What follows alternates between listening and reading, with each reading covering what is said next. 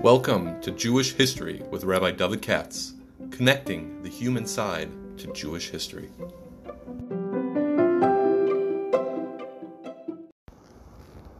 For sponsorship opportunities or to support this podcast, please visit our donate page at www.support.rabbidavidkatz.com.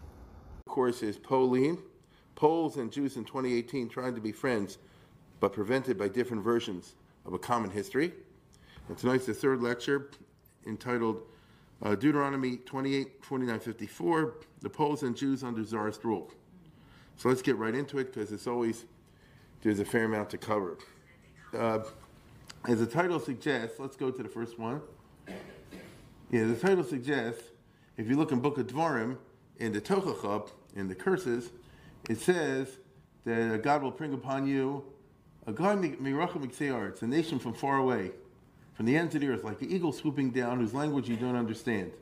A, heart, a fierce and heartless nation, no respect for the young and pity for the old. Its armies will devour your livestock and crops, be destroyed. They'll leave you no grain, wine, oil, calves, and you'll starve to death. In other words, Russia. This is what happened to Poland and to the Jews. Not like Hitler, wasn't anything, nothing like that at all. But compared to the Poland that was yesterday, that's how they experienced it. For 120 years, and I'm picking up where I left off last time, the Poles found themselves without a state, without a real state, subject to Prussia, Austria, and above all Russia. So the country of Poland underwent a national vivisection. Okay, uh, this was Poland, and in the different uh, divisions, this was given to this, this was given. By the time it's all over, after the Congress of Vienna, we'll see in a minute, Austria gets this, Prussia gets this, and, and Russia gets everything else. So the country was literally divided up among its neighbors. And the same was for the Jews. Um, now, since each state was different, Prussia is different than Austria, which is different than Russia, we have three narratives. Three Polish narratives, how the Poles experienced the 120 years under Russia, and how they did under Prussia, under the Germans, and under the Austrians. And the Jews also, how the Jews experienced the 120 years under the Russians, the next 120 years under the Austrians, the next 120 years under the Prussians. Because uh, for both sides, as I've tried to point out here, the good old kingdom of Poland of yesteryear with all its mishigas and all its freedom uh, was gone. Okay? The chaos and the relative freedom. So I'm going to start right now with Prussia very quickly, because uh, that's the smallest. The Prussians, now Prussia is a country where Berlin is. That's Berlin's the capital of Prussia. Later on, Prussia took over and became the leading state of Germany. Tom Tombo is a separate country. If you look in the original partitions of Poland I talked about last time, 1772, 1793, and 1795. In other words, in, in the 1700s when they did the original business, Prussia took a big chalik. Here, I mean, they, you know, they, I want to point out, Warsaw became a provincial city of Prussia. So they took the old central Poland. Okay, so that's crazy. Um, and what it means is, here there are two pictures of the same thing. This is all central Poland that now has belonged to the Kingdom of Prussia, whose headquarters in Berlin. Like, that doesn't even make any sense right?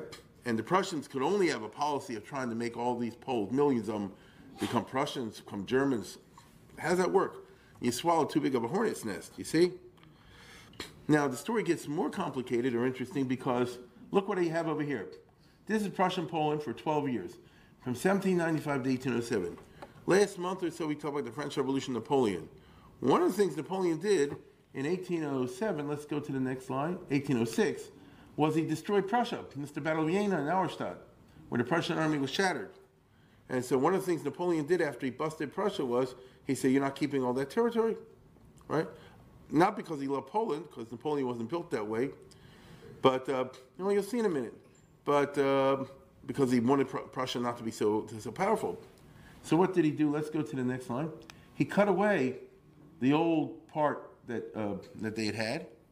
No, he took all this away from Prussia and a little bit later from Austria. And he made this into like a separate shtickle, small Polish state because he wanted Prussia over here to be weak or narrow or skinnier. In famous legend, which is half legend, half true, he did it because he fell in love with a Polish girlfriend. This is Countess Walewska. Oh my goodness, how many movies in Hollywood have been made since Charles Boyer, you know? I'm serious, of Countess Walewska, uh, where she threw herself at Napoleon's feet. I'll, use, I'll be euphemistic. And, uh, and what he called? And uh, he had a child by her, you know, and uh, you know she said, "Do this for Poland" and all the rest of it. I'm, I'm serious, but really, like I said before, he wasn't built that way. Point was a hard, real politic kind of person. It wasn't a plus of his; it was a minus. But that's who he was. Nevertheless, what Napoleon did was he created from the Prussian territory and later a little bit more a mini Poland, what he called the Grand Duke of Warsaw, Grand Duchy of Warsaw. And the idea was this will be what's left of Poland. All the other stuff, Russia will keep, Austria will keep, eh? but this at least will be, how should I put it, a partial Triasimation. It won't be that there's zero Poland out there. Because the truth of the matter is, it was an outrage. You see what I'm saying? People didn't feel bad if small nationalities are snuffed out. People did not feel bad if disgusting nationalities like the Jews are snuffed out. But people in Europe felt bad if honorable and historic nationalities like Poles, like Poland, is snuffed out. I mean, after all, it was a rape, like we did last time. They just did it. And so they wanted this, it was a feeling in general as part of the PC, and some kind of Poland should come back. Doesn't necessarily have to be what it was, but something epis. And so that's what he did. It's what we call in Hebrew a Pekida Ba'alma, right? It's not a Geula, it's like a little bit of Pekida Ba'alma. Now the Poles, of course, hope that one day he'll add to it and make a real Poland, but never happened. Skipping over all the uh, inessential stuff, eventually Napoleon was defeated, and the countries of Europe got together at the Congress of Vienna in 1814 1815. Let's go to the next one. This means that you have here what happens every hundred years or so in history, roughly, in which all the states get together to redraw the maps of Europe, and that becomes international law because all the states agree to this. Does anybody know when the last time we had such a conference, international conference to redraw and set a map of, of, of Europe? When?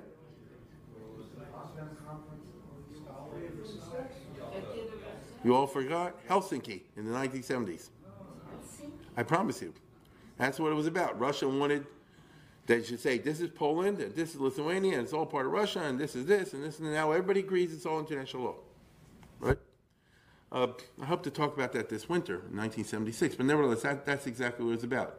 You want to nail down your gains, as it were. You see? And so in the Congress of Vienna, which is a very interesting process, all these rulers and cynical statesmen got together to redraw the map of Europe, hopefully in such a way that will make sense was shot in such a way to make sense. The necessary needs of each country, to the degree possible, will be satisfied. Because a wise lawyer will say this deal's not going to hold unless what? Both sides feel that they can walk away with it. If you have a winner take all, then you have a, a, a you know endless resentment. The other one's going to want to go back. So this is what's called statesmanship. How you make the other one feel sufficiently satisfied. You know, nobody feels great, but everybody feels okay. And so for the first time, the Polish question has to be discussed and reviewed by all the nations of Europe, including England and France, because they're part of the powers. That's the Castlereagh and the Duke of Wellington. There were big uh, English and French statesmen there. To be clear, some countries carved up Poland. The others didn't want it. Specifically, the three blind mice. You know, Russia, Austria, Prussia. England France didn't want that to happen. And now you're getting together to redraw the map of Europe in a way that everybody will agree. So you can't simply say, well, we did it and that's it and all the rest of it, because then you leave a festering sewer. And believe you me, the Russians and the Prussians and the Austrians wanted that their gains should be recognized in international law. So the question is, what price did they pay for that? That's what it all boils down to. Uh, because they had condemned the partition in the 18th century. By this time, it wasn't politically correct for Prussia, Austria, and Russia to simply said, we, we committed rape because we could, we got away with it, and, and, and, and too darn big. Since the Congress of Vienna proclaimed itself a Christian and legitimist assembly, bent on righting the sacrilegious wrongs that had been perpetrated by the atheistic French Revolution, right, and by Napoleon, nobody could justify, as I told you a minute ago, that the Poles, a long time and well-known people of Europe, simply disappeared off the map. Okay? On what basis, for example, could Russia justify ruling the Poles against their will and getting angry at them if the Poles, if the Poles revolted?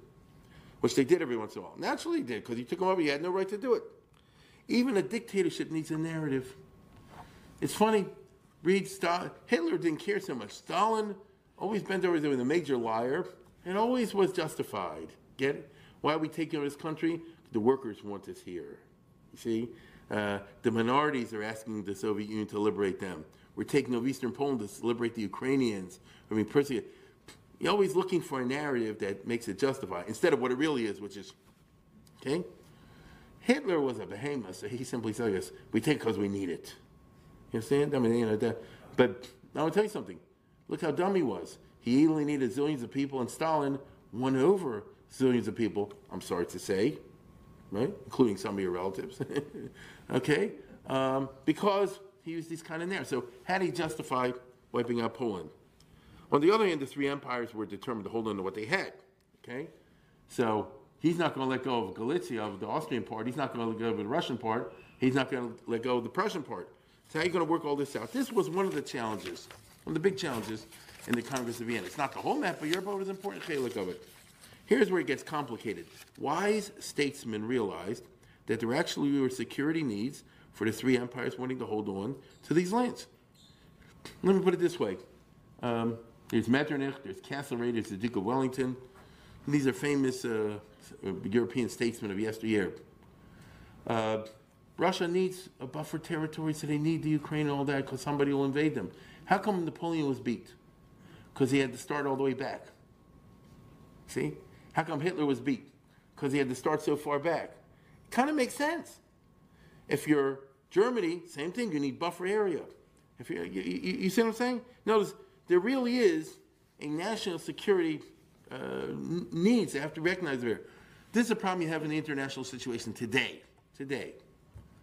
Um, Lithuania, Latvia, Estonia, for example, are now three independent states to kick the Russians out. But they're right next to Russia. And they're joining, they join NATO.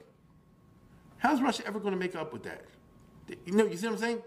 It's too much against their national security interest for them to do this. So why did America want to, want to do that?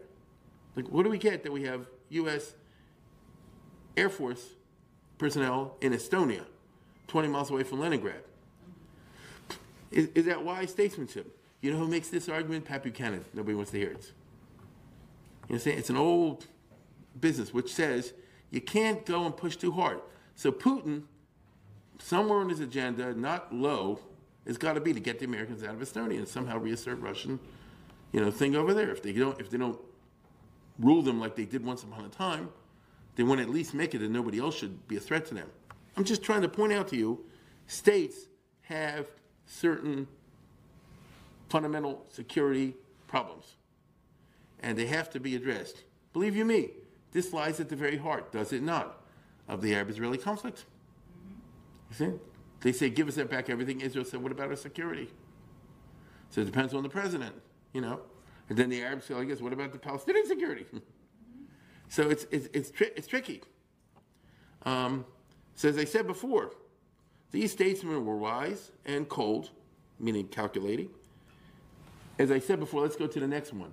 Russia doesn't want to start the invasion here. Russia says, let's hold a Russia here so they'll start too far back and they won't be able to get to Moscow. Kind of makes sense. I mean, go to the next one. Isn't that why Hitler and Napoleon were not able to conquer Russia? Because they started too far back. So by the time they get to Moscow, it was a winter. If they'd be up close, starting from the edge of Ukraine, it's not that far away. So you hear where Russia's coming from. Um, look at look at Prussia. It's the armpit, as they call it. Here's Prussia like that. Poland sticks into it like that. They can't afford, from the national security point of view, to have a, a potentially hostile power coming right, as I'm pointing over here, right in the between East Prussia and Silesia, and go right into Berlin, which is over there. Can't have that. So how do you expect to have a secure European peace if you don't acknowledge these fundamental, what shall I say, survival realities? A wise statesman seeking long-term peace takes into account the genuine needs of states. And that's, as I said, why Castlereagh, you know, Kissinger wrote his uh, PhD dissertation on Castlereagh. Get it? Because he wanted to know how did they make a peace that lasted 100 years. It was cynical, it was this, but it worked. So it's just interesting. On the other hand, it wasn't right to simply eliminate a live nation with millions of people. I'm talking about the Poles. So a certain fig leaf was created to justify the realpolitik. Poland, quote unquote, was to continue to exist, but as an independent part of Russia, an independent part of Prussia. Not really, but officially, okay? The King of Prussia would not take over Poland. He would rule part of Poland as the Grand Duke of Posen. The Tsar of Russia would rule something called the Kingdom of Poland, which was created by the Congress of Vienna, which is the small central part of Poland, around Warsaw and Lublin, which is like Poland after the second partition. And this is what the map looks like for 100 years, from 1815 to 1915, right? Uh, here's Russia, here's Prussia. This part belongs to Prussia. It's called the Grand Duchy of Posen. It's Polish, but now it's under Prussia. And this part is called Congress Poland. You'll see that sometimes in your writings. It means the, the, the, the shtickle of Poland that was created as a semi-independent entity under the control of the Tsar of Russia by the Congress of Vienna. So it's called Congress Poland. I hope I haven't uh, confused you, but if I have, that's good too. Now, um, this you could justify the public opinion. We didn't destroy Poland. I mean, all this stuff knew Russia took it. It was Ukrainians anyway, you know, Lithuanians. Eh. Uh, they're still Poland, sort of, but it's not a Poland that could ever threaten Russia, like I told you before. That's what Putin would like. He would like a, an Estonia, a Lithuania, and all that, which is part of Russia, but wasn't. No, you can rule yourselves, but we have the army there and that sort of business. Now, theoretically, and only theoretically, it could work. Agreed? I mean, uh, Roosevelt wanted this at the end of World War II. He said to Stalin, listen, let Poland be free, but we won't have any army there. The Russian army can be, you know, there. You know what I mean? So nobody can attack you. But don't force all the Poles to become communists. They don't want to do that. Of course, Stalin said no. This would happen anyway, way back then. Um, now, the problem is that these countries were too cynical and they didn't want this to really happen. So let's move to the next one. The King of Prussia has no intention of allowing a whole bunch of Polacks to be part of his kingdom, and uh, therefore it's going to be, uh, how shall I put it? I mean, he's a German German. So basically, the only civilized people are Germans. So therefore, the only thing to do with all these people is turn them into Germans. So the only thing to do is tear up all their Polish books, you know, close down all their Polish schools, uh, to the degree possible, get rid of their Polish churches, uh, turn them into German Germans. Uh, and that's what he's going to try to do. That was cheating but guess what? Nobody's, it wasn't the United Nations, it wasn't no CNN. So that's what the Prussians ended up doing for the next 100 years. To the degree that they could, they tried to Germanize this part of Poland, uh, uh, what they call the province of Posen. Um, you'd be surprised. Many of you, I'm sure, I mean, I don't know individually, uh, have parents that come from that area. Um, and same thing with the Tsar of Russia. Well, he was a little bit different. He was a weirdo and so he had mood swings. Uh, probably induced by the guilt that he murdered his father, but you can't tell for sure. Uh, this is Russia, you know. Well, listen, his mother, his grandmother, Catherine the Great, killed her husband. You know, this, this is how it goes over there. So um, they call it Tuesday. so anyhow, wait a minute. Hold on. His best friend, or one of his best friends, was Prince Czartoryski, a Polish nobleman. And so he kind of was willing to make it happen if it would work and wouldn't hurt against Russia.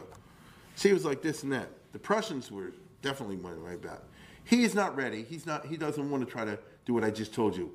Go into Poland, take 10 million people, close down the Polish schools, tear up the Polish books, burn all the Polish stuff, and, bring, and to make everybody speak Russian and all that. And he says, he says, as long as they keep their nose clean, it's okay with me.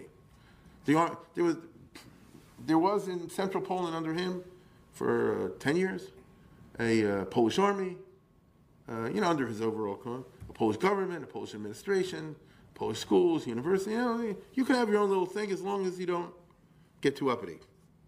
Um, Austria didn't even bother. They're so reactionary. They said, we're here, we're controlling. Now, so that means that for the next century, that was what you and I called the 1800s, Poland was under three empires. There was no Poland. Each treated the Poles hostilely, but differently. Prussia simply ch- cheated and tried to Germanize everybody in Posen using various carrot and stick tricks.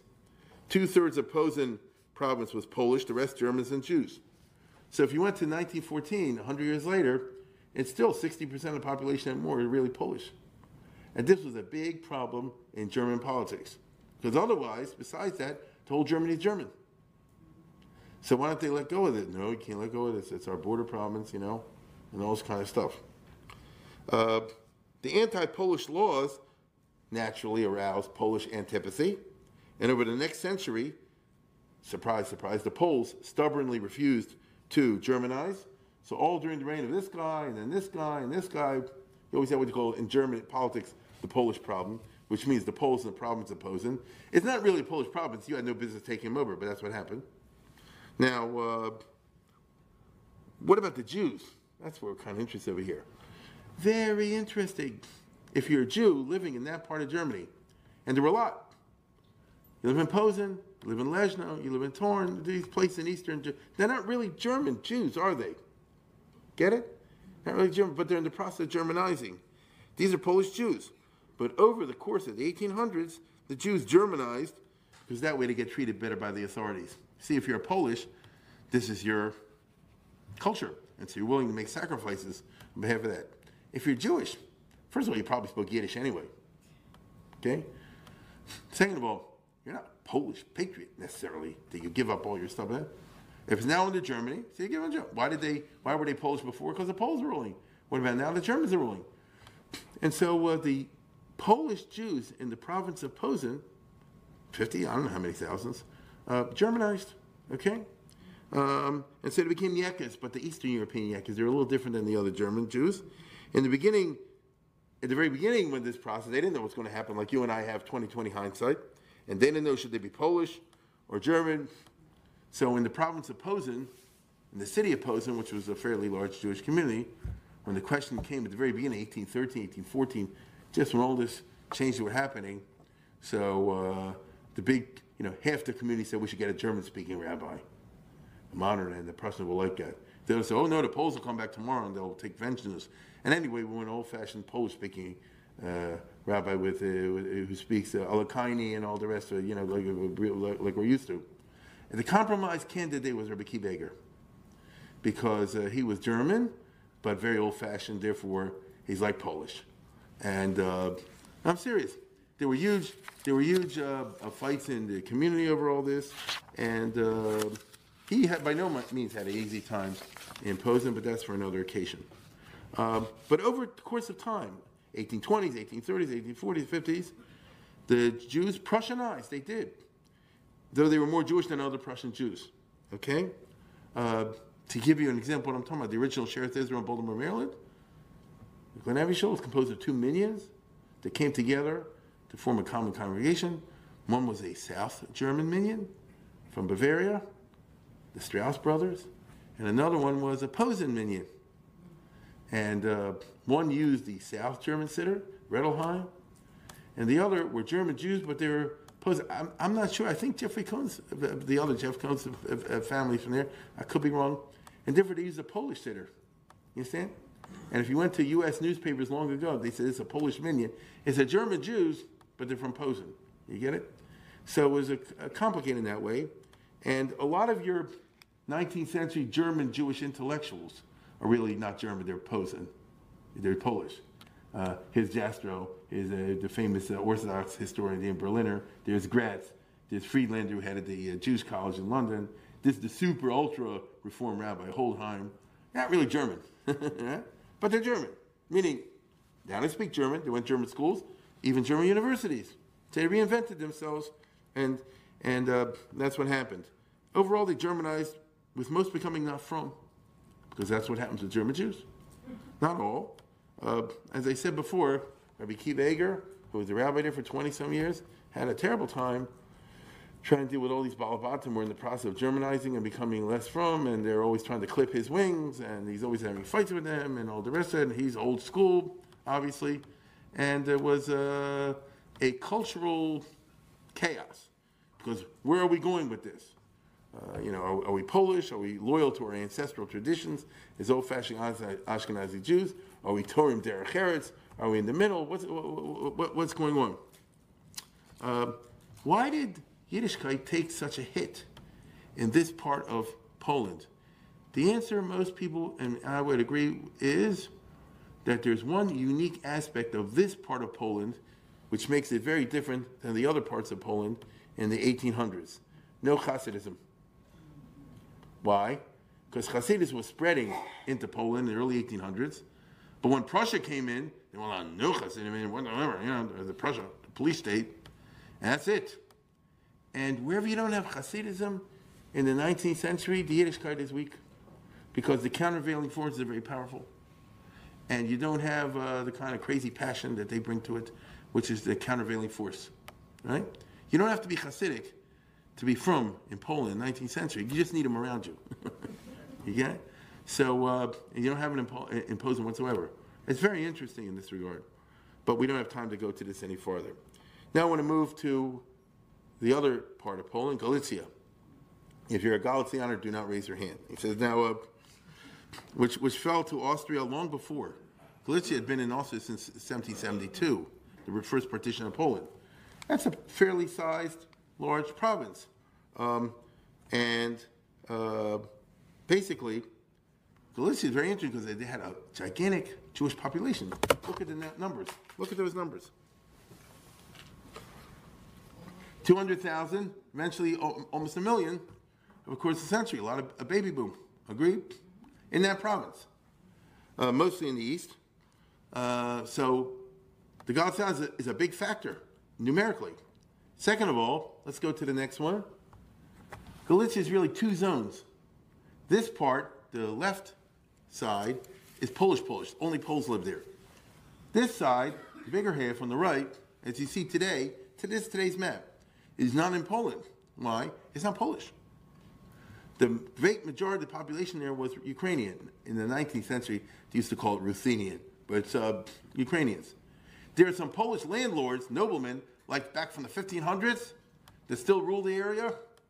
So you have, like in Khmelnytsky's time, the Polish noblemen and the peasants who were slaves uh, are Ukrainians, and you got the Jews. And that was the Mishigas of the old Poland, which kind of worked once upon a time, but I want to remind you, the Jews, it worked for the Jews because they served the Polish noblemen in collecting the money and so forth and selling the booze to the Ukrainian peasants. It's, it's, it's not a good situation. You, you hear where I'm going with this, okay? So it depends which part of Galicia you're from. And I'm serious.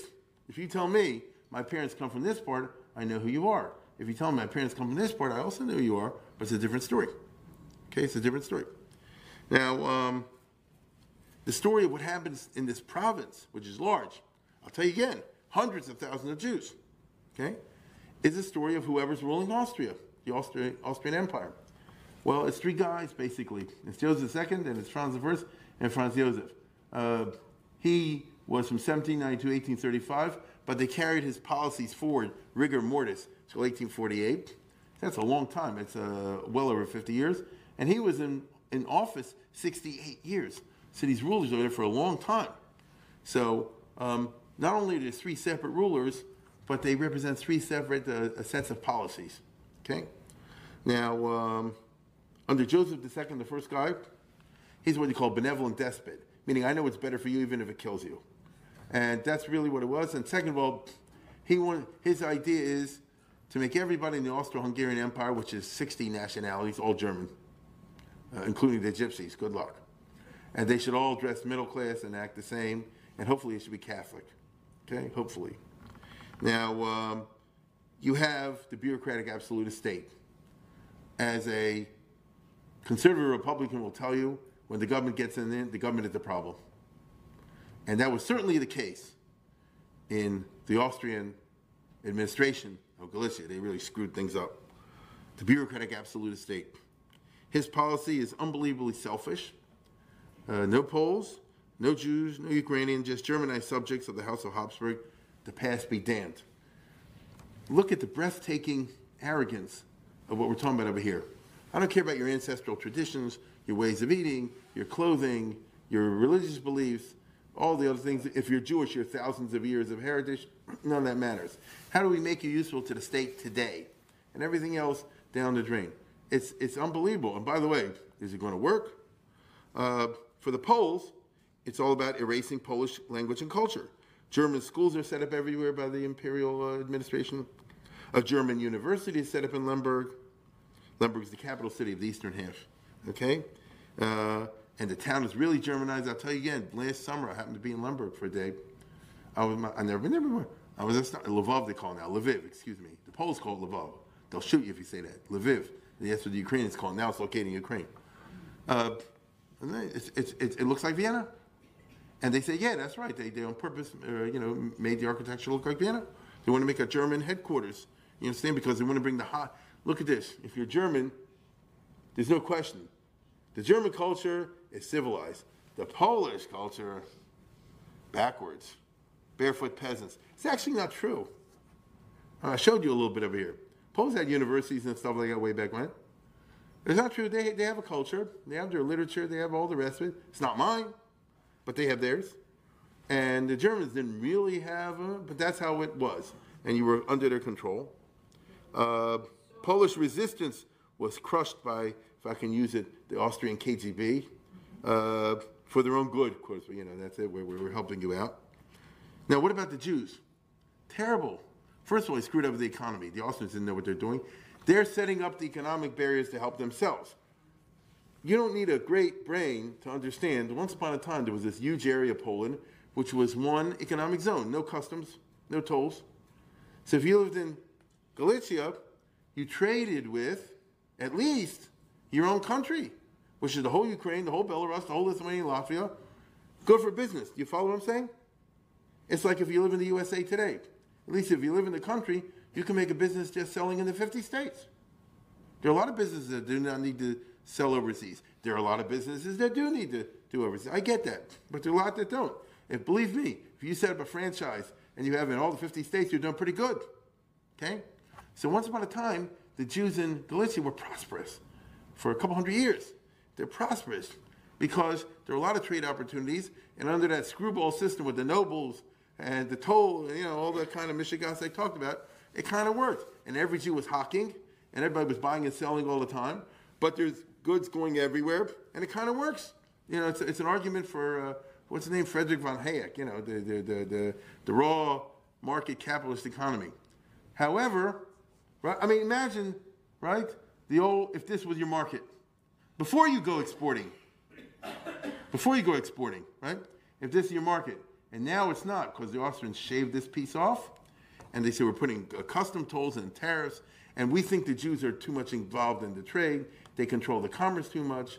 Um, and naturally, the Jews keep on the old patterns of trading, so then you're, you're, you're, you're violating the laws. You're smuggling. Smuggling, yesterday you set up this new uh, you know, uh, border post and all that. We, we've been selling down this road back and forth for, for centuries. You see what I'm saying? The, and the result is the introduction of terrible poverty, which becomes the characteristic of Galicia in general and for the Jews in particular, down to the Second World War. I'll repeat, down to the Second World War. So here you have a case where the government brought into poverty. And it was terrible because I mean starvation and uh, prostitution, all kind of terrible things that result from the for not having enough food. And uh, one of the things the Jews will do, obviously, is leave.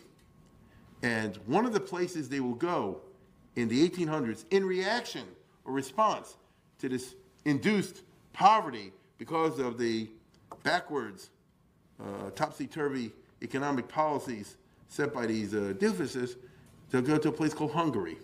And most of your Hungarian Jews are Galicianers who moved there in the 1800s to run away from the terrible economy in Galicia. You understand? Because Hungary, which is all part of the empire but it's a separate province, didn't have those conditions. And so if you move to Hungary, you can make a store, you can set up a little business. Uh, if you're lucky, you can do better. It's, it's, it's somewhat like the old Poland was once upon a time, because nobody ever divided Hungary up into 10 zones like they did to Poland. You see? So the majority of Hungarian Jews are really Galicians who moved there, uh, running away from uh, the bad conditions in, in Galicia set up by the Austrians. Uh, before that, by the way, it was the opposite. Before that, Poland, including Galicia, was the, was the um, prosperous zone. There's a famous speech of the Noda Yehuda, uh, who was a Galtzianer. He's born in Apta, and he was a rabbi in, and he learned in Brody, and he was a rabbi in Yampol. These are all places in Galicia. And eventually became the chief rabbi of Prague, which is all the way farther to the west. And he comes to Prague in 1755, and he says, I can't believe the poverty I see over here, you know? The Jews and the others, I'm not used to this. I come from Galicia, where, where you know, where first of all, everybody's prosperous, and second of all, everybody's very tzedakah oriented, which is why you have, he says, spiritually, why you have the prosperity over there. Uh, I'm not used, the West is terrible, you know? The East is where it's at. But in the 1800s, it's the opposite, isn't that right? It's the opposite. So I'm just telling you, you have to know these sorts of things to understand what's going on in uh, Eastern Europe. Uh, the economy, in other words, was colonialist. It's to help Austria. So, you know, so the, that means if you're part of this ever-growing Jew, remember the Jews went from 200,000 to almost a million. Um, that sounds good, except that there's no food. You, you, you, see what I'm saying, right? In other words, so you have five children, you have ten children, but you have no parnosa. You, you see? Uh, now, Joseph II, as I told you before, uh, thought the Jews were too dominant. But at the same time, he thinks they're economic negatives. So he drives them out of many fields, economically ruining thousands of families. No Jews can have inns, no Jews can have bars. On the other hand, I do want them to go in this area and one in that area. Had everything highly regulated. Religiously, he wants to radically westernize by force Galician Jewry because of too many rabbis, too much Talmud, and they look Hasidic and all that kind of business. And so he brings it. This, what, I, what I'm show you now is what I mentioned last summer: the ugly face of the Haskalah, because he bring in a famous uh, um, friend of uh, Moses Mendelssohn, was a bad guy, Herz Homberg. And he says, I want you to convert all the Jews to Haskalah. Okay? Uh, away from all this uh, crazy uh, Talmudism and all the rest of it. And so he has police power. And he sets up a whole network of schools. And you force your children to go there. And you can't get married. Can't get married unless you memorize his book on religion. And he's trying to end the Talmudic studies and all the sorts of things that are in there. Naturally, it's provoked passive resistance and other from the Jewish communities. He sets up in Lemberg a teachers' academy so he can teach there because otherwise you have all these teachers have to be brought in from Bohemia and the West. And it was a terrible situation because the Jews didn't want it. But that doesn't mean it matter, okay? Um, as I said before, let's go to the next one. In 1787, this Homberg guy became supervisor of the German Jewish school system in Galicia assistant censor of Jewish books. That's one of the things he's into.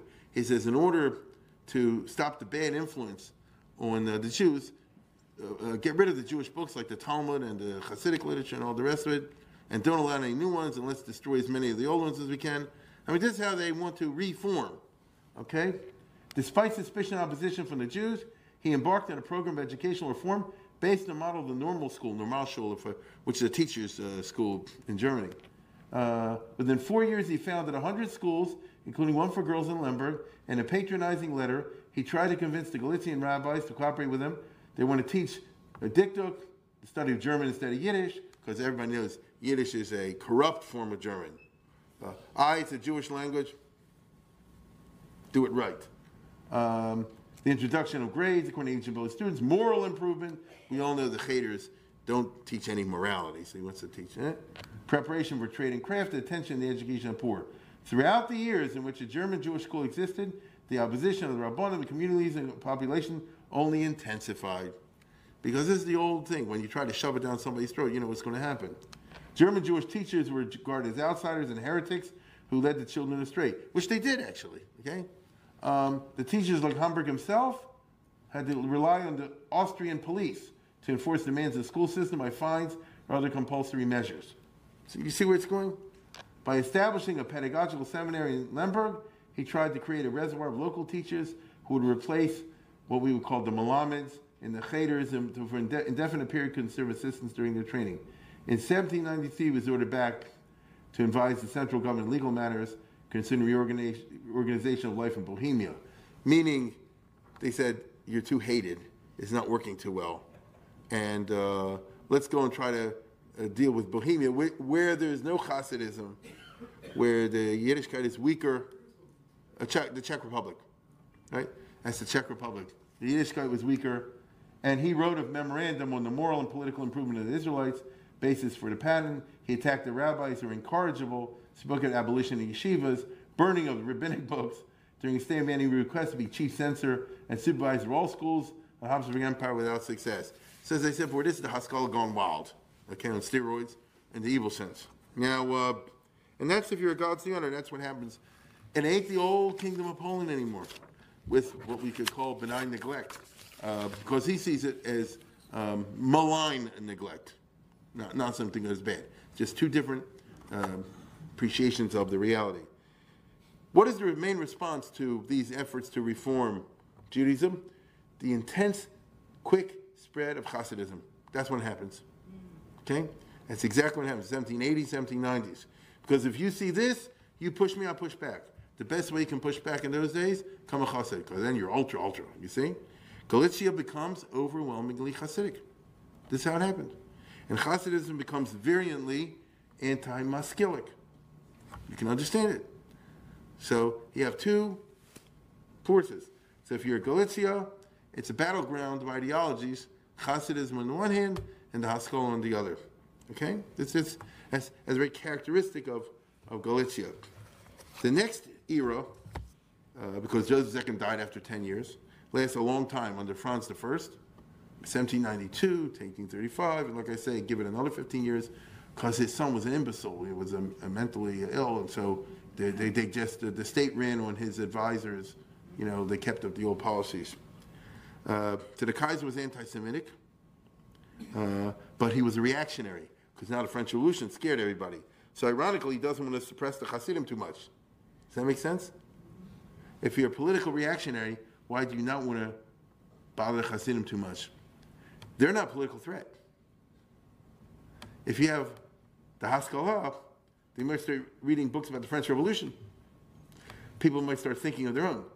If you're Hasidic, you go to a Tesh. You know, if you read a Sefer, it's about the next world. He, that's not a threat to the state. You understand? It's not a threat to the state. He has his hands full, by the way, with the Poles. Okay? See, he was not a nice guy, but from purely Machiavellian purposes, he's not so quick to suppress the Orthodox. And the Hasidim realized this and they learned how to work this system. Boy, did they learn how to work this system. But uh, one of the aspects of Hasidus, down till today, let me put it to you this way. Did they get Trump to give the guy pardon the other day? Yes or no? Rubashkin? They know how to work, somebody got the Trump. They know how to work the system. That's been, no, no, that's been a, I'm serious, that's been a characteristic of Hasidus since day one.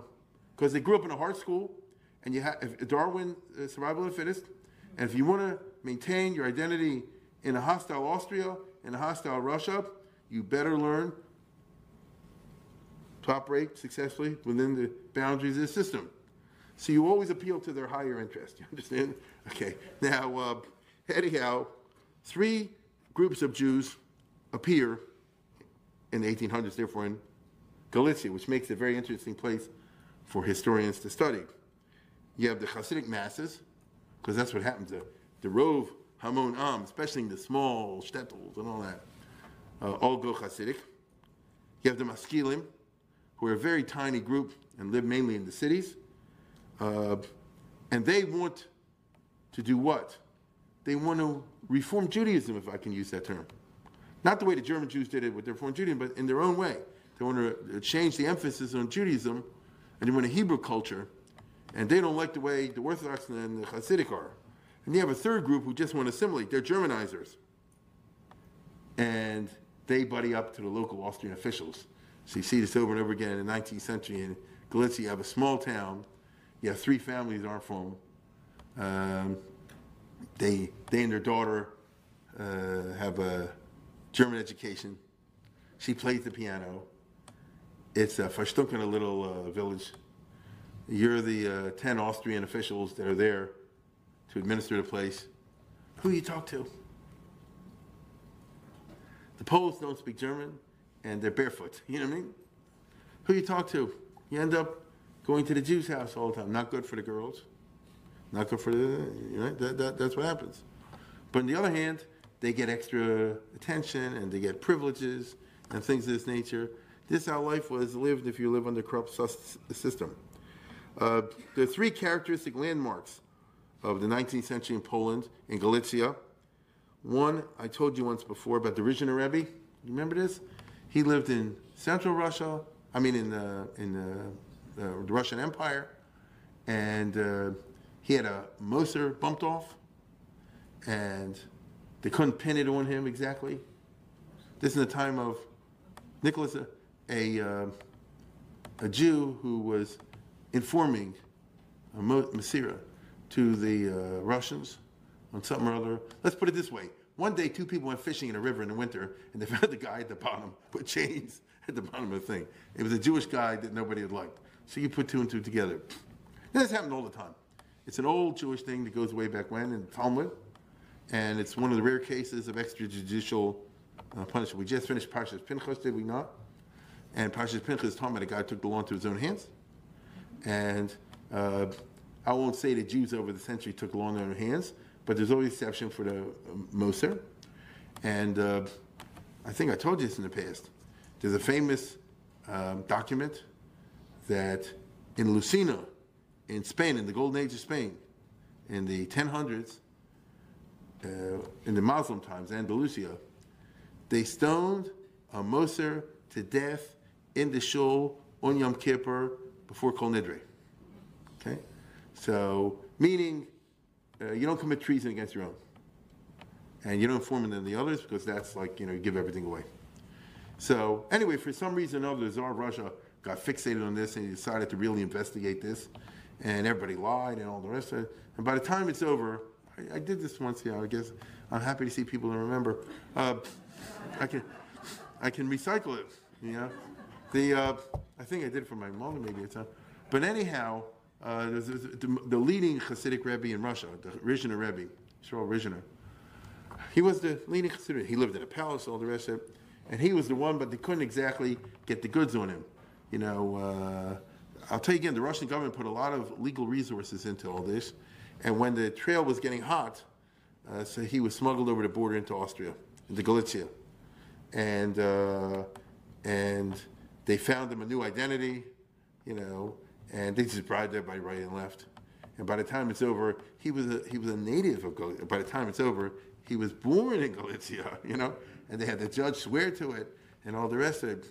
And uh, because he was now a citizen of Galicia and he had so and so much money, because the gave money, he was able to buy an estate and become a nobleman. And once you're a nobleman, you can't be extradited. You understand? So uh, the point is, in order to make all this happen, the Chassidim had to learn how to work the system internationally.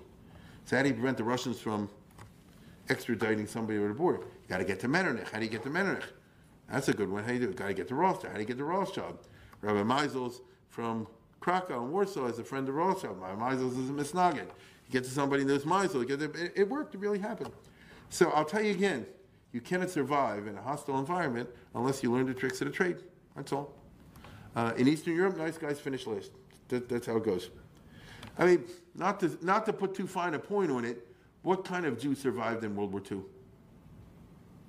Right? Seriously. What kind of Jew survived in the concentration camp? A nicey nice person? They went down one, two, three. You know that. Agreed? What kind of kid survived in World War, in World War II? You learn to steal, you learn to cheat, it's, it's, it's, it's, it's what it is. Are you putting a, a blame with it? It's, it's, it's, unnecessary. Uh, lots of kids after war was over, you know, become come place and steal from them until, until, they, until they normaled out. So this is, you know, you, you just have to understand this. A second characteristic story uh, is the story of Shir and uh, Tarnopol, where the Hasidim, I'm sorry, the Maskilim, got their candidate in to be the chief rabbi of a famous community, Tarnopol, very well-known place in uh, 15,000 Jews in eastern uh, Galicia. This is uh, he's the leader of the Maskilim. Uh, Joseph Perl. He writes all these famous anti-Hasidic books, uh, which are brilliant, but nobody read them because the Hasidim bought all the copies. Uh, that's what they used to do. That's very smart, right? Have all the copies. Like one survives, you know, and. Uh, and he's always being malshin the Austrian government, writing him letters. You know, he should suppress the Hasidim law. And he wanted a guy like him that he admires to be to be the uh, Rav, the Av in, in Tarnopol. And he got the leading maskil, uh, Shlomo Yehuda Rappaport, who was a big historian, uh, who was Talmud Chacham, he's son of Exos, but he was a big maskil. And he got him, the Austrians made it that he got elected. But then the Hasid and the others in town made his life so miserable. They put pitch and tar in his uh, rabbinical chair and broke his windows and all this kind of stuff. So he got out of there, baby. And uh, wait a minute. And, and, and, and what's the result? Um, the word was out. Uh, you're not going to be a Rav in of a Kahila in Galicia if you're like one of these uh, modern type guys. You see? And he kept saying, I'm not modern, you know, but it wasn't true. And uh, uh, uh, this is a whole long discussion. I'm going to talk about this somewhere else soon. But uh, let's put it this way it's a marker. Uh, what is a rabbi? In Germany, they solved that problem by creating reform rabbis. And those didn't like that solved the problem by creating conservative rabbis. Are you going to have a conservative rabbi in Galicia? Are you going to have a reform rabbi in Galicia? We have a maskilic rabbi in Galicia. The answer is no. then, not if you live in a community in eastern Galicia where most of the people are like, you know, either Hasidic or Misnagdic or things of this nature. Even though he was a charismatic and dynamic type guy, and he ended up having to leave after a year or two. Went to Prague. When he went to Prague, that was a city that was so far gone that he was considered on the extreme right. You know what I mean? So he felt more uh, comfortable. By the way, the guy that came after, just to give you an idea what I'm talking about, Rappaport was his famous name once upon a time. Today you never heard of him. He wrote very famous biographies. He founded modern Jewish history, you might even say. The, the Maskilic tradition of modern Jewish history in the very early 1800s. He was fascinated by these kinds of uh, historic topics. Um, in all the books, they talk about him all the time, bracket him with Zunz and Rappaport and uh, Krochmal and all that. And um, he knew how to learn, but that's not where his passion was. His passion was Jewish history. So I'm, I'm talking about new models now. This didn't exist once upon a time. For 17 years afterwards, there was no rabbi because they were afraid of fights.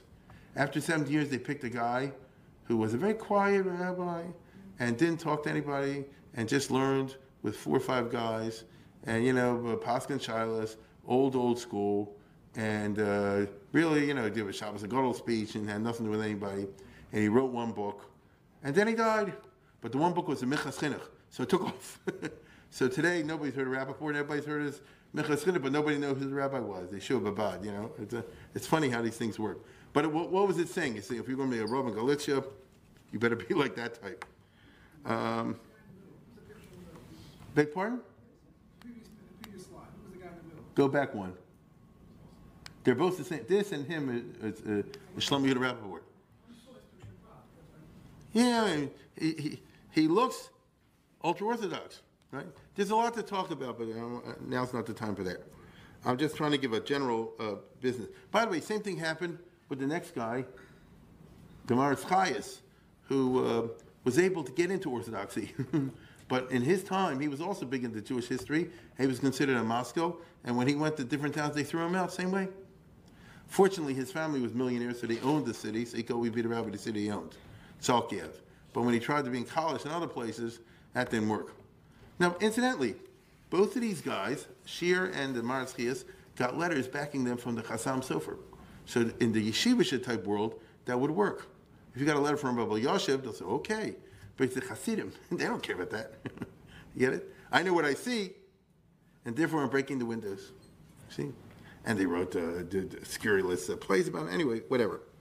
Uh, the third example is when they, when the Maskilim in Lemberg, which is a big community, actually pushed in a mamash, a reform rabbi, a reform reform rabbi from Germany named Cohn. So they poisoned him. It was a murder. Okay? Here's the book about it from two, a few years ago. Uh, Abraham Cohn. They threw, I don't know, rat poison in the soup or something like it. It was terrible, you know. The whole family, him and his family ate lunch and they all died. Something like that. And they can never pin the crime. What is this? This is Galicia. This is Poland. What is this? No, no. What does this bespeak? It ain't the old world anymore. With you know, it's, it's the new crazy Michigas where extremes are coming in there, and you have these clashes, and the government's trying to shove this down the throat, and they're trying to. Nothing's normal. Nothing's natural. Okay. Yeah. Okay. And uh, tell me what you really think. Yeah. Now, uh, meanwhile, in eastern Galicia, where most of the Jews live, a great tension is being played out between three groups. Listen, I didn't invent this. This is Eastern Europe, so we're talking about Eastern This is the way it goes. It's, it's complicated. You have the Poles, but they're the noblemen. You have the Ukrainians, who are the peasantry, still subject to slavery. And then you have the Austrians, who monopolize all the political power. They're the, uh, the, the, police, the, the, the administrators, uh, the, the, prisoner, the, uh, the prison wardens, and all this kind of stuff. And then, of course, you got the Jews. Okay? And therefore, it's a crazy time to live there.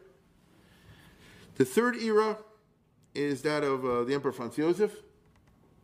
Let's go to the next. Oh, yeah, by the way, it wasn't even hard.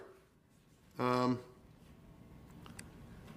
when the Poles tried to make an uprising against the Austrians in eastern Galicia, I spoke of a month ago, all the Austrians had to do was say to the peasants, kill them, you don't like them anyway. And they do, look, they, they, they bring in, um, uh, what's it, heads, and they get uh, money for it. No, no, no, it's a very smart way. The Austrians didn't have to fight anybody. It, it's, it's actually funny. The Poles say, we're going to have an uprising to save our national honor. Yeah, the five noblemen, but the million people under you don't see it that way. And so the Polish nobles had to say to the Austrians, "We'll call off the uprising, call off the peasants. You see? It shows that a nutty system that goes over there. Uh, but the third era is the next emperor, Franz Josef. This is when he was young, middle aged, and old. He's almost 70 years. He was the emperor for, for 68 years, long time. And uh, let's put it this way he's ruling Galicia, it's in two phases A and then B. The first phase is the first 20 years, in which the old system still obtained. Uh, the Jews have no rights, they're subject to police state, they're trying to Germanize them, uh, you know, all the old business I was talking about. That's Franz Josef A. But then, in the late 1860s, because Austria suffered a couple defeats in wars, he found it necessary and advisable to cut two deals, which actually worked very well. Ausgleich, they call it. A big one with the Hungarians and a small one with the Poles. And what he basically said was like this don't make any rebellions, this, that, and the other, and I'll make it good for you. You will run your own country. Uh, I'll have the army.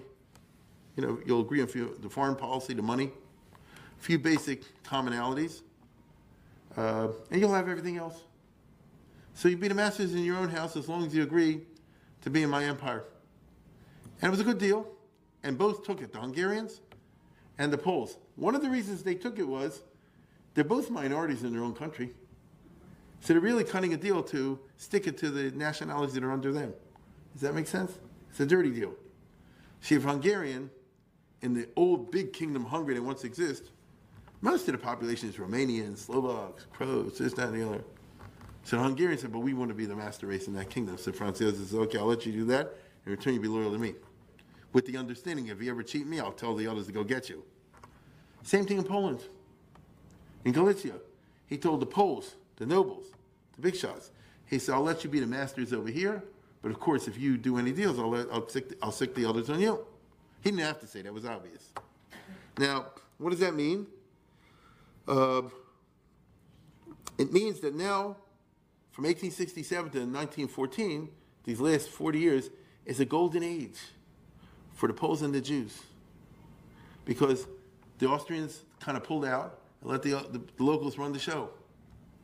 In addition to which, Franz Josef, by this time, had come to the conclusion, very interestingly, the Jews are not a problem.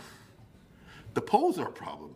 The Ukrainians, the Hungarians, the Czechs, the Croats, the Slovenes, the Italians, the Romanians. Right? Not the Jews. it's not a problem. You know why? They don't want their own country. You see what I'm saying? They just want Greta Garbo. They just leave me alone. That's all they want to do. And to be and to be very fine. And so he said to the Poles, I'll give you autonomy over there, but you have to emancipate the Jews. And the Poles said, I don't know about that. We don't want to do that. It's not the old system. He said, if you don't do it, I will.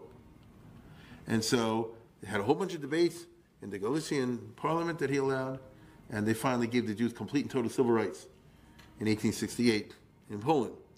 Which means, from the political point of view, from 1868 to 1870s, 1880s, 1890s, when some of your great grandparents were around, right? Great great grandparents, if they come from that part of the world, they say, oh, the old days before the First World was Gewaldig and Franz Josef and this, and that, and the other, because from the political side of it, it's kind of true.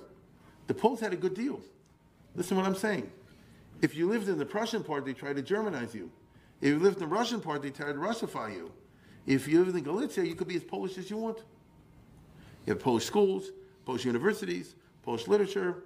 Polish life was flourishing. You just had to be under Franz Josef. It's better that than being under Russia. You see what I'm saying? So they actually cut a very interesting deal. So in the second half of his reign, it got politically good for the Poles. Now, not for the Ukrainians, okay, but uh, for the Poles. So, uh, and, and, and this is when Franz Josef became very popular among the Jews for, after 1868. But what about the Ukrainians, the Ruthenians, as they call them over here, right? Here you have a permanent tension, and there's no good solution because of the hegemonic Poles. Now, that's not a problem you could solve. If you live in that part of the country, the two groups hate each other. You've been dominating us and enslaving us forever. Franz Josef made them emancipate these peasants. And so the result was that they're no longer legally, like used to be a slave. But still, the Poles are the judges, the Poles are the sheriffs. You see what I'm saying, right? The Poles are the cops or the police chiefs. And so it's not really a fair environment. I don't know if you paid attention the first night when we had that two minutes of that Ukrainian movie, Polish movie, and these guys in the bar, what are they complaining? They're complaining. In 1939, says, says the Poles are still sticking it to us.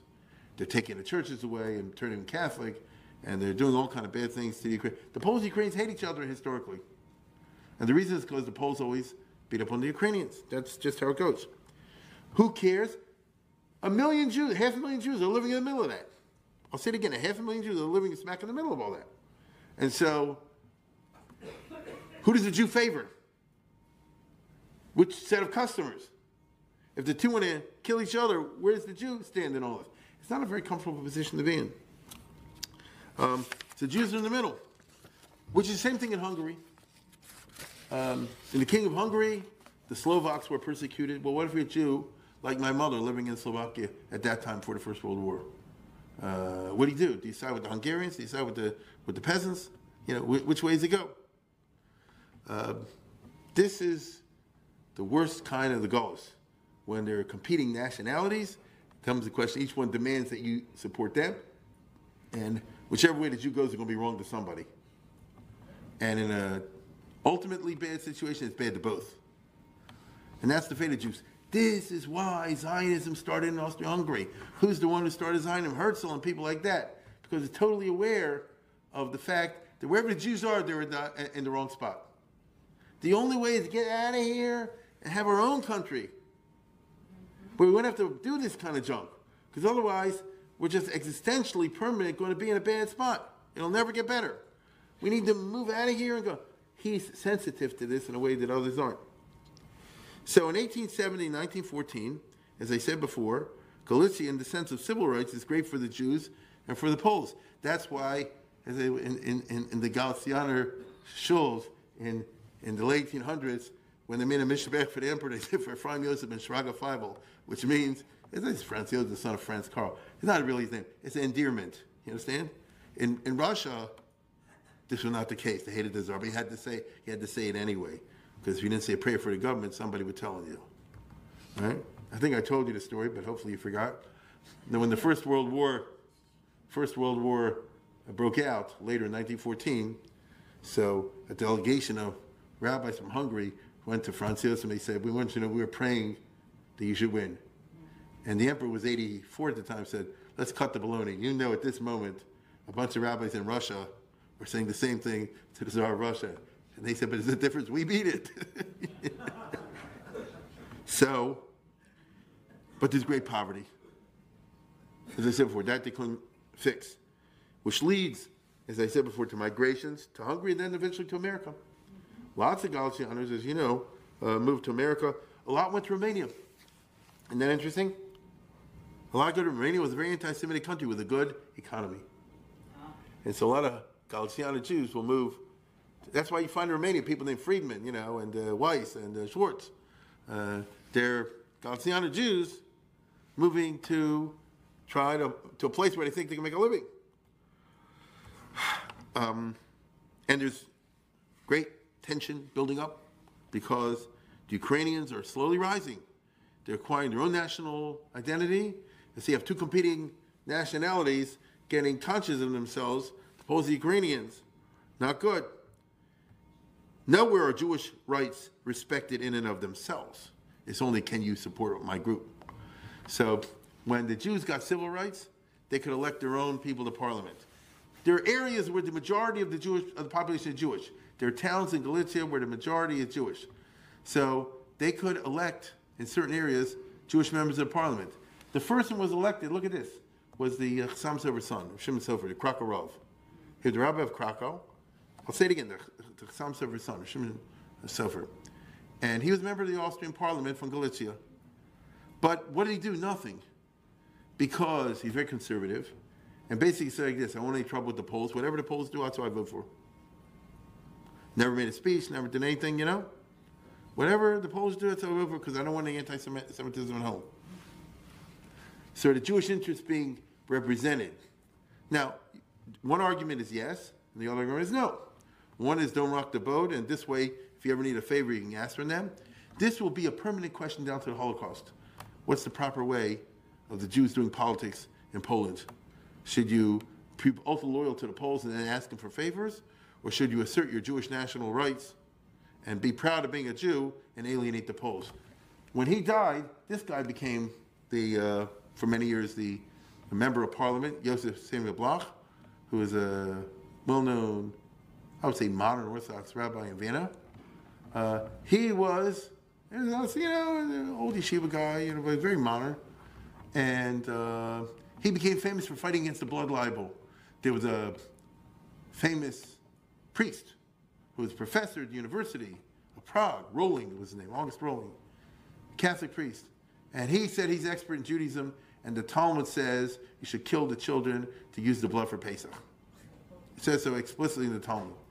And everybody knows that I'm telling the truth, and the rabbi's afraid to admit it. And I don't know why all the other rabbis like fumfing and schmumping and all the rest of it and this guy took the bull by the horns and he published the thing in public. He said, I say you're a public liar and I dare you to challenge me in court. In fact, I'm going to prove you can't even read a page of the Talmud itself without a translation. Your translation is no good. And I'm going to megash and from you in front of everybody. And I'm saying it out in public and I dare you to sue me. So naturally, he had to sue him. Mm-hmm. You know, when you do it like that. And he said, I can't wait for the court to come because I'm going to bust you in pieces. And all the Catholics said, well, you'll show him and all the rest of it. On the day of the trial, no show. No show. And so the guy, the guy was exiled by the Vatican to be a, a missionary in Tibet. the truth, you know? Uh, and he became a hero, even, even though the others should have done it also. And therefore, so it's naturally uh, Joseph Shmuel Bloch, right? And, uh, and he, he, he had Österreichische Wochenschrift. He had the Jewish Times of Austria. I mean, that was his newspaper. And he's not a Zionist, but he's a proud Jew. And therefore, how's it work? When he runs for office, he gets elected in Galicia. The Poles don't like him. Why the Poles don't like him? He says, I don't care about the Polish interest. I don't care about the Ukrainians. I'm a Jew. I represent the Jewish interest. Oh, no, we don't like that. If the Jew is there, as they've always been, as a help for us, that's one thing. If the Jews want their own independent identity, uh, this is not your country. But he says, but we're the majority population. It's not your country. So you see, these politic things represent a very complicated. I'm describing, I'm trying to describe a Poland in its different parts that got a lot more complex as far as the Jews are concerned in the 19th century. So whereas everywhere else things are moving to be better for the Jews, in Eastern Europe it's not that way. It's much more complicated. Um, nowhere, as I said before, Jewish rights respected in, in, in, in Galicia, except by the emperor. And he insists that if there's a government contract, the Jews have to get a proportional share, like we say today, affirmative action, you know what I mean? The minority contracts. And if there's a railroad, which was the big employer over here, if a railroad is a big employer, the emperor insisted the Jews get, you know, if they're 10% of the workforce, they get 10% of the jobs and all, all, that kind of business. And so if it was Austria until 1914, until 1918, uh, fair it was, but the emperor is the referee. You understand? He's the referee. So you have a time, you have to go to the Austrian government. Uh, it's complicated, what can I tell you? Okay, now to Russian Poland, the third part. Because there was the Prussian part, the Austrian part, now the Russian Poland, which everything else. As I told you before, there's two parts. There's Poland, Poland, Congress, Poland, and then there's the old parts, which are no longer part of Poland. They're absorbed totally by Russia. Lithuania, Belarus, Ukraine over here, huge areas of Pol- the Kingdom of Poland yesterday with gigantic Jewish populations right, with gigantic Jewish populations. Uh, look at the next one. This line shows you there's Congress Poland, this whole part that I'm pointing with my pointer here is it used to be part of Poland. Look how much was left over. This is Ukraine, this is Belarus, this is Lithuania. A lot of you come from there. You see? That was no longer part of Poland, that's directly under Russia, it's annexed by Russia. That was the deal. And so there, uh, you're subject to Russification. If you're living, for example, in Vilna, which is outside of the Congress Poland, if you're living in Kiev, if you're living in Minsk, and uh, and hundreds of other places, forget the Poles, baby. They're not in charge. It's the Tsar of Russia. Either you're going to be one of these real religious Jews that's going to try to resent, uh, uh, uh, reject and resist Russification, or you're going to go along. If you're going to go along, you're not going to become Polish. What's the point? You don't get anything. You become Russian. Now starts Russian Jewry. Do you get what I'm saying? There was no such thing ever. But now in the 1800s, you get Russian Jewry. What do I mean Russian Jewry? The Jews in the provinces of Poland that were, that were annexed by Russia and directly subject to Russian administration, not the Congress Poland, there you get the full business that if you want to get any rights, all the rest of it, as a Jew, you'll never get full rights. But if you want to get 10%, 20% rights, better pick up some Russian, go to Russian school, and all the rest of it. Incidentally, this whole area that I'm pointing to over here with this line and Poland, that's called the Pale of Settlement. If you're Jewish, you're only allowed to live there. Because Russia itself kept up the old policy, which is we want no Jews. Okay? Uh, before Catherine the Great took over Poland, there were zero Jews in Russia. The famous law from long ago. They don't want it. They have the right. They don't want it. Jews killed Christ, you know, that kind of thing. That's a, really how they saw it. I mean, really, very religious. But now they took over Poland, so uh, you, get, you get all this territory, but you also get a booby prize. You get all the Jews, you know? And they didn't know what to do with all those Jews. It wasn't a small population. And by the way, it wasn't just Jews, it was Jewish Jews. The most the Jewish Jews in the world. Uh, Hasidism is rising. The Yeshivaism is rising. Even the Haskalah, which is not a Russian thing, is rising. So it's a very vigorous Jewish uh, population. And they're in the millions, and they're growing. I showed you the numbers before in Galicia. You have similar numbers in Russia proper. The Jews are growing, growing, growing. Where is it going? What are we going to do with this group? They're a bone in the throat. They're unassimilable unless we learn how to assimilate them, obviously. And so, uh, as I said before, in the rest of Poland, those new areas, it's Russification. In Congress, Poland is more complicated, right? Because there the Russians said the Poles can run the show.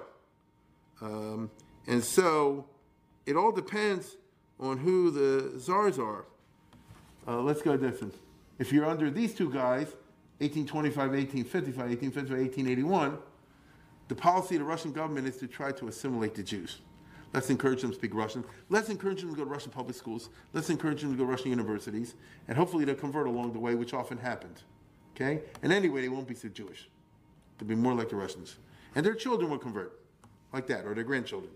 Which was true. Wasn't, wasn't a bit untrue about all that.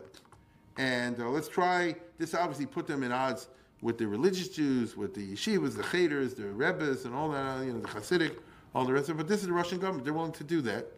And the general policy was to absorb the Jewish population as much as possible. He was a real son of a God. He's the one who, who took the children at the age of 10, kept them 25 years in the army. You've heard of that. Uh, he was a little bit better, Alexander II. I say a little bit better, you know, compared to the monster, you know, the, the uh, a little bit better. Because he was a little bit better, it was a lot more assimilation in his time. Because people really thought, gee, we can really become Russian. And Alexander II looked like, I repeat, looked like he was eventually going to go liberal because he freed the slaves in Russia. They freed slaves in 1862. So uh, he did other things like that. And so maybe one day the Jews will get full rights also. Maybe. He even said, if you're rich or highly educated, maybe I'll let you live in Russia as an exception. There were some Jews who moved into Russia, Moscow, Leningrad, uh, St. Petersburg, places like that, if you're of the few. Uh, so it looked like, you know, Russia takes a little bit longer than England, but sooner or later catch up to England. You know and I know that was baloney, but I'm talking about how the way it looked at that time. And so the pressure is on the Jews in Russia. What, I keep coming back to the point.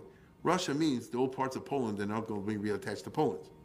So when I say Russia, I'm talking about Ukraine, Belarus, Lithuania, Latvia. That's what we're talking about all the time, all the time. you're, you're, you're, subject to these uh, tensions and these uh, uh, pressures. Um, so for the Jews in the rest of Poland, if you want to assimilate, go Russian.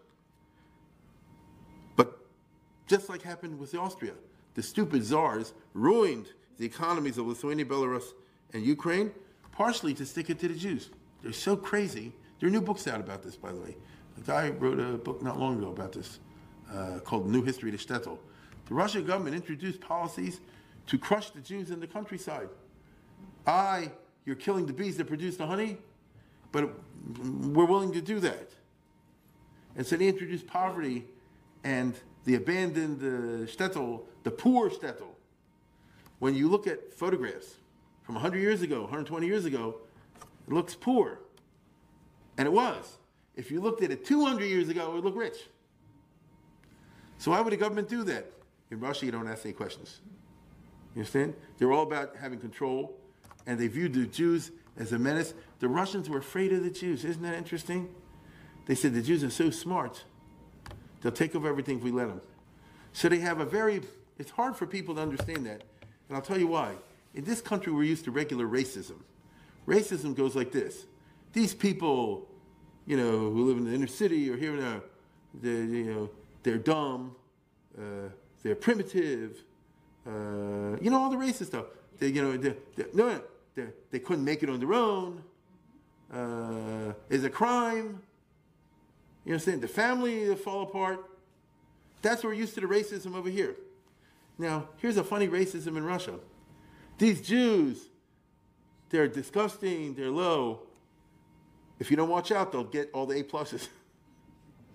if you don't watch out, they'll, they'll, they'll, they'll buy up all the land. If you don't watch out, they'll take over all the stores. If you don't watch out, there'll be all the doctors and lawyers. If you don't watch out, there'll be all the professors. It doesn't work. You know, I'm trying to show you what a cognitive dissonance Russian racism was. That they, on the one hand, want to treat the Jews like they're uh, they right they're inferior element, they're primitive element, all the rest of it. But then when you scratch and you say, "What? Oh, they're so smart, they'll take over everything." It's that oxymoronic, racist attitude is very typically Russian. They did not know what to do with the Jews. You see? They did not know. They would be much more comfortable if the Jews indeed were dumb, illiterate, barefoot, and primitive, and there were a certain type of peasantry. That the Russians are experts in. They've run many subject peoples, still do. What do you do with the Jews? you see? What's the story over there? I can't let them into Russia proper, they'll own everything. I can't let them go. So this is what happened under the first czars. They said, let's bring them to universities. The second czar said, oh my God, what do we do? And they said, no Jew can go to university. 3% of the student body. Because otherwise, it's going to be terrible.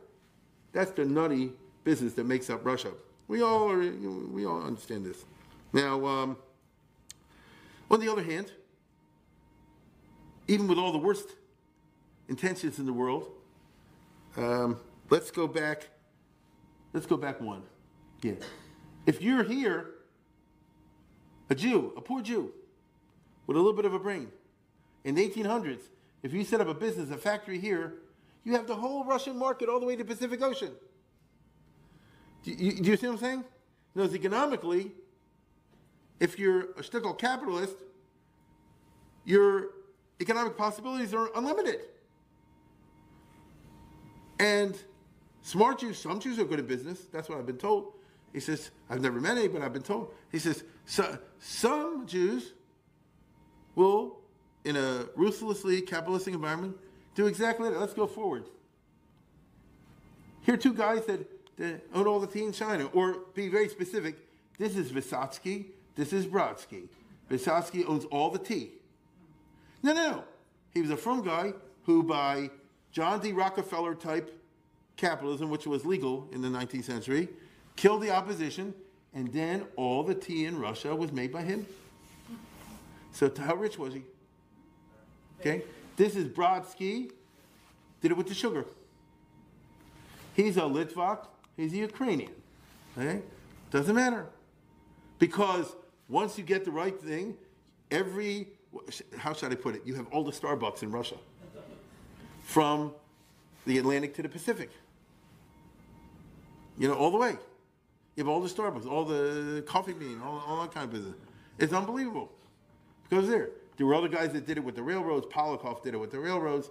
Uh, and, and, and, and such a meaning, with the worst intentions in the world, you've also created an environment in which the Jews can do good. By the way, this guy's a famous story. He was a little bit religious, and so the Chofetz Chaim used to get money from him, uh, naturally. And uh, when he, one time, he sh- and he even started a kollel, you know, called Brodsky's kollel, and, and Yeshiva. And the Chofetz Chaim, when he visited him to get money, um, so he showed him his last will and testament. He said, which was uh, drawn up in traditional Jewish fashion. The firstborn gets a pi shnayim, gets a double portion, and this one gets this, and that one gets that, and the, the girls will get the money through the halachic way, and all the rest of it. And all of his books, he's giving as a present to the Volozhin Yeshiva, because everybody ever wrote a sefer, sent it to Brodsky, obviously. You hope to get 50 bucks, you know.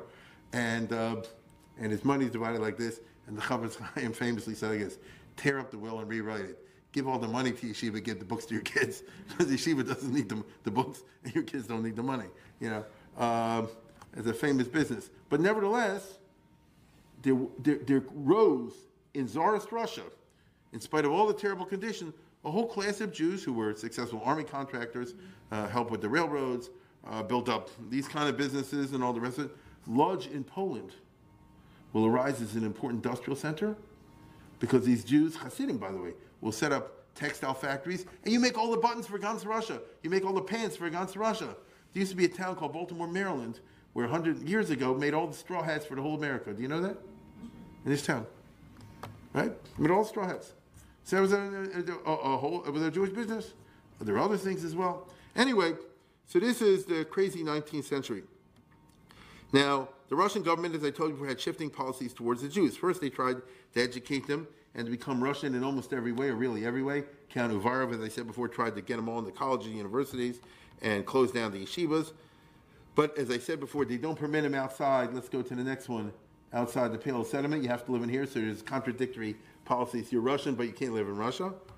Uh, but then, in late 1800s, they go the opposite route. Under Alexander III and Nicholas II, they say no Jew can live anywhere, and no Jew can be a doctor, and no Jew can, can go to college, and no Jew can uh, enter the professions, and no Jew can be over here because they're going to take over. You see? And so, what are Jews supposed to do? They want the Jews to Russify, but they don't want them to play any role in Russian life. So that's smart. Uh, think of what I just said. I'm, I'm going to get you a Russian education, but you won't have any job. You know what you just did? You created a communist. You can't blame them. Or a revolutionary, or something like that, right? You, the dumbest thing in the world. You give somebody an education and you deny him any opportunity. That's dumb. Don't give him an education. I said a hundred times, if the czars of Russia would have had any brains, which they didn't, they would have bankrolled all the Hasidic rabbis. Give all the money to Lubavitch. No, you get it? Let them all spend all the time singing Nigunim and all. Then they won't join the revolutionaries. But they couldn't, they couldn't see that way, right? In the end, who killed the Tsar and his family? A, a bunch of uh, sh- uh, shooters with pistols led by a Jewish guy, uh, Goritsky, Uritsky, whatever, Uritsky is name, you know? Uh, so it was not very smart, but that's what they did. They weren't interested, we're not interested in these guys. We're interested in the Jews in Poland, in Congress Poland, for tonight's lecture. And here the Tsars started by allowing a degree of autonomy. I told you for a genuinely Polish administration, Polish culture, and everything. Under the first Tsar, Alexander II, they kept their bargain more or less. But under the second Tsar, the Russians start to impinge on Polish autonomy, cheating, which led the Poles, emotional Poles, to have an uprising, a stupid but emotionally understandable rebellion in 1830. The crushing of the rebellion was followed by a diminished autonomy and in creeping Russification under the next two Tsars. After 1860,